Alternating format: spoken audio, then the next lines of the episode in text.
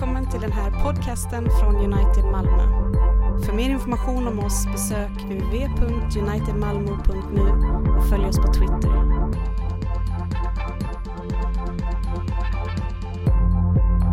Hör Herrens ord. Upplyft era hjärtan till Gud och hör askonsdagens heliga evangelium enligt evangelisten Markus. Johannes lärjungar och fariseerna fastade. Då kom några och frågade honom. Varför fastar Johannes lärjungar och fariseernas, men inte dina lärjungar?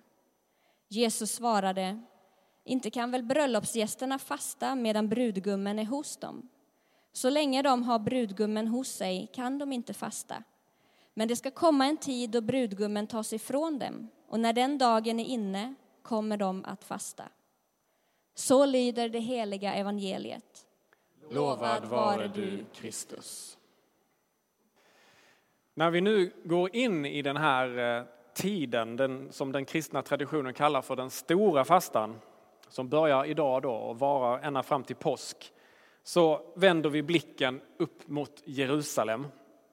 Och evangelisterna i Bibeln, Matteus, Markus och Lukas, de talar alla tre om hur Jesus liksom i slutet av berättelsen börjar vandra mot Jerusalem och hur han börjar tala om sitt kommande lidande. Och det är också fokus för fastan. Så fastan är ju en allvarlig tid. Det är en tid för prövning, det är en tid för ransakan av våra liv med insikten om att det var vår synd som Jesus i Jerusalem gav sitt liv för under påsken där.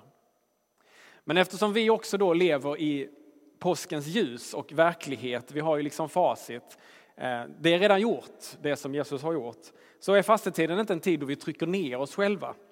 Utan det handlar egentligen om att ge utrymme i våra liv för någonting bättre. För det som Gud vill göra i oss, för att han ska verka i vårt inre. Det handlar i själva verket om att göra sig fri från sånt som hindrar Guds kärlek och Guds verk i våra liv. Men det är inte vår fasta som uträttar någonting i oss. Det är inte vår prestation det hänger på, utan det handlar om vad Gud gör i oss. Och det där tror jag behöver uttalas gång på gång och på många olika sätt. Eh, för många gånger så har fasta bara handlat om att det är jag som ska prestera. Det är jag som ska försaka och så vidare för att Gud ska göra någonting för mig. Eller för omständigheterna runt omkring. Men vi fastar inte för att förtjäna Guds godhet, utan för att befrias från det som hindrar oss från att ta emot Guds oändliga godhet. Askonsdagen handlar om att kasta sina masker. Att ställas inför verkligheten om mitt eget liv. Askan talar för sig själv, den som vi ska få på vår panna sen om man vill det den är ju livet som har slocknat. Den är elden som har falnat, kärleken som har kallnat. Och på vår panna så tecknar askan det som Paulus skriver, att syndens lön är döden. Men så tecknar ju också den här askan ett kors i vår panna. Och den blir en symbol på vår kropp för det hopp som vi också bär. Och precis som elden har gjort tidigare med, med friska kvistar så har Guds kärleks eld förtärt våra synder. Jag har eh, under mitt liv funnits i olika kyrkotraditioner och ibland inte i traditioner där fastan har uppmärksammats så mycket. Man har kanske varit rädd för att det ska bli någonting lagiskt, att man inte väljer det själv. Liksom. Det ska ju helst kännas när man ska göra saker. Och så här. Eh. Och det är först på senare år som jag har upptäckt rikedomen i, i andra traditioner. Och upplevt också hur goda vanor faktiskt hjälper mig till Gud. Och jag tror att fastan verkligen kan vara en sån tradition, en sån god vana. En skatt som för många av oss kanske är oupptäckt.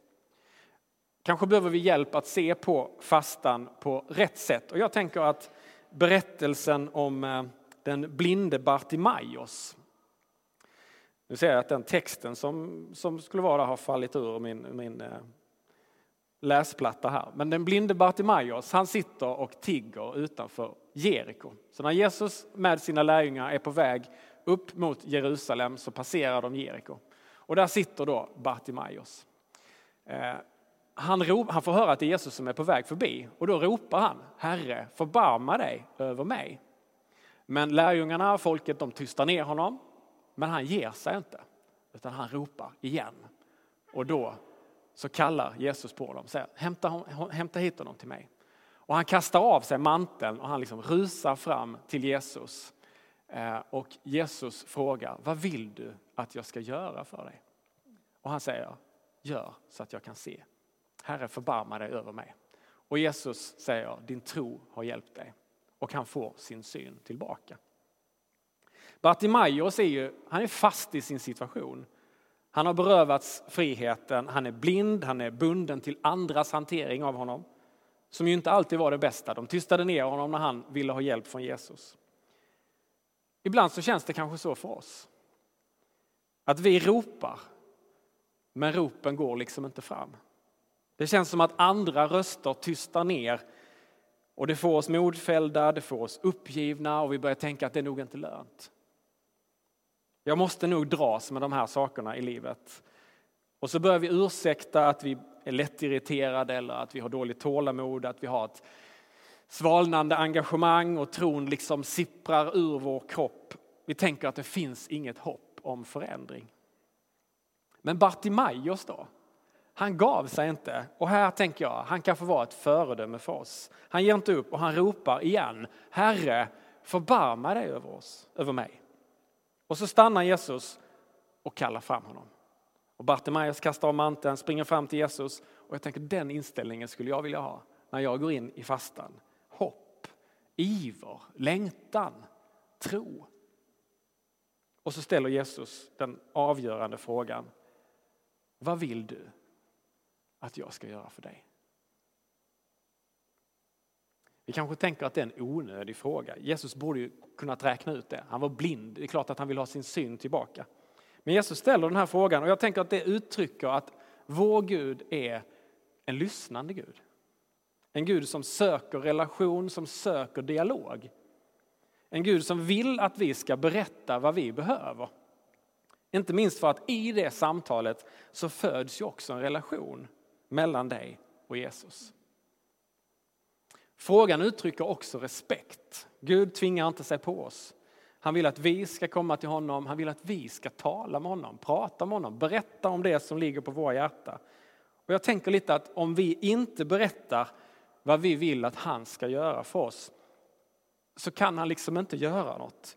Jag behöver med mina ord ge honom rörelsefrihet att verka i mitt liv. Så de här två replikerna tänker jag fångar in fastans betydelse. Vår fasta är liksom som en förstärkning av ropet Herre, förbarma dig över mig. Inte för att Gud behöver min fasta, men för att jag genom fastan gör mig mer tillgänglig för honom. Och på så sätt så blir fastan ett redskap, en, en hjälp. Det blir ett, ett nådemedel. Men det avgörande ändå är kanske Jesus fråga. Vad vill du att jag ska göra för dig? Vad vill du att jag ska göra för dig? Och nu har vi en tid framför oss då vi tillsammans med Jesus får umgås med den frågan.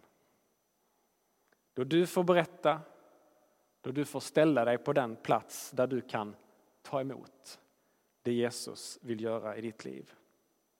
Kanske ska din fasta handla om tid, att ge plats i tid för Jesus. Att ta några fler promenader där du får umgås, prata med honom. Kanske handlar det konkret om att avstå sånt som du känner har makten över dig. Man har ju ofta i den kristna traditionen också avstått från mat. Det kan också vara alkohol, det kan vara internet, sociala medier, Internet är ju svårt nu för tiden, men sociala medier i alla fall. Man kan göra det delvis, man kan göra det i olika mängd. Det där är ju helt upp till dig. Men skapa det där utrymmet där du får umgås med Jesus och den här frågan som han ställer till dig. Vad vill du göra? Eller vad vill du att jag ska göra för dig? Vad är då syftet? Vad tror vi att han vill göra? Vad är fastans mål? Ja, jag tänker att det handlar om vad Gud vill göra i oss. Fokus ställs på vårt inre. Och fastan tar på allvar att sånt som karaktär, mod, vishet, glädje, kärlek, barmhärtighet och så vidare. Det är sånt som växer genom träning och i gemenskap med honom, med Jesus. Vad vill du be Jesus om? Fastan handlar om att göra en resa. Vilken resa behöver du göra? Är det från oro till tro? Från fruktan till kärlek? Från kontroll till vila? Från frustration till glädje? Från splittring till helande? Och askan som du sen snart ska få på din panna är ju på ett sätt berättelsen om livet. Att livet är bräckligt, att vi är svaga. Men att det finns hopp för att Jesus genom segern över döden och alla kaosmakter har börjat återställa det som Gud tänkte från början. Ur det nedbrunna, det nedbrutna så reser han upp någonting nytt. Amen.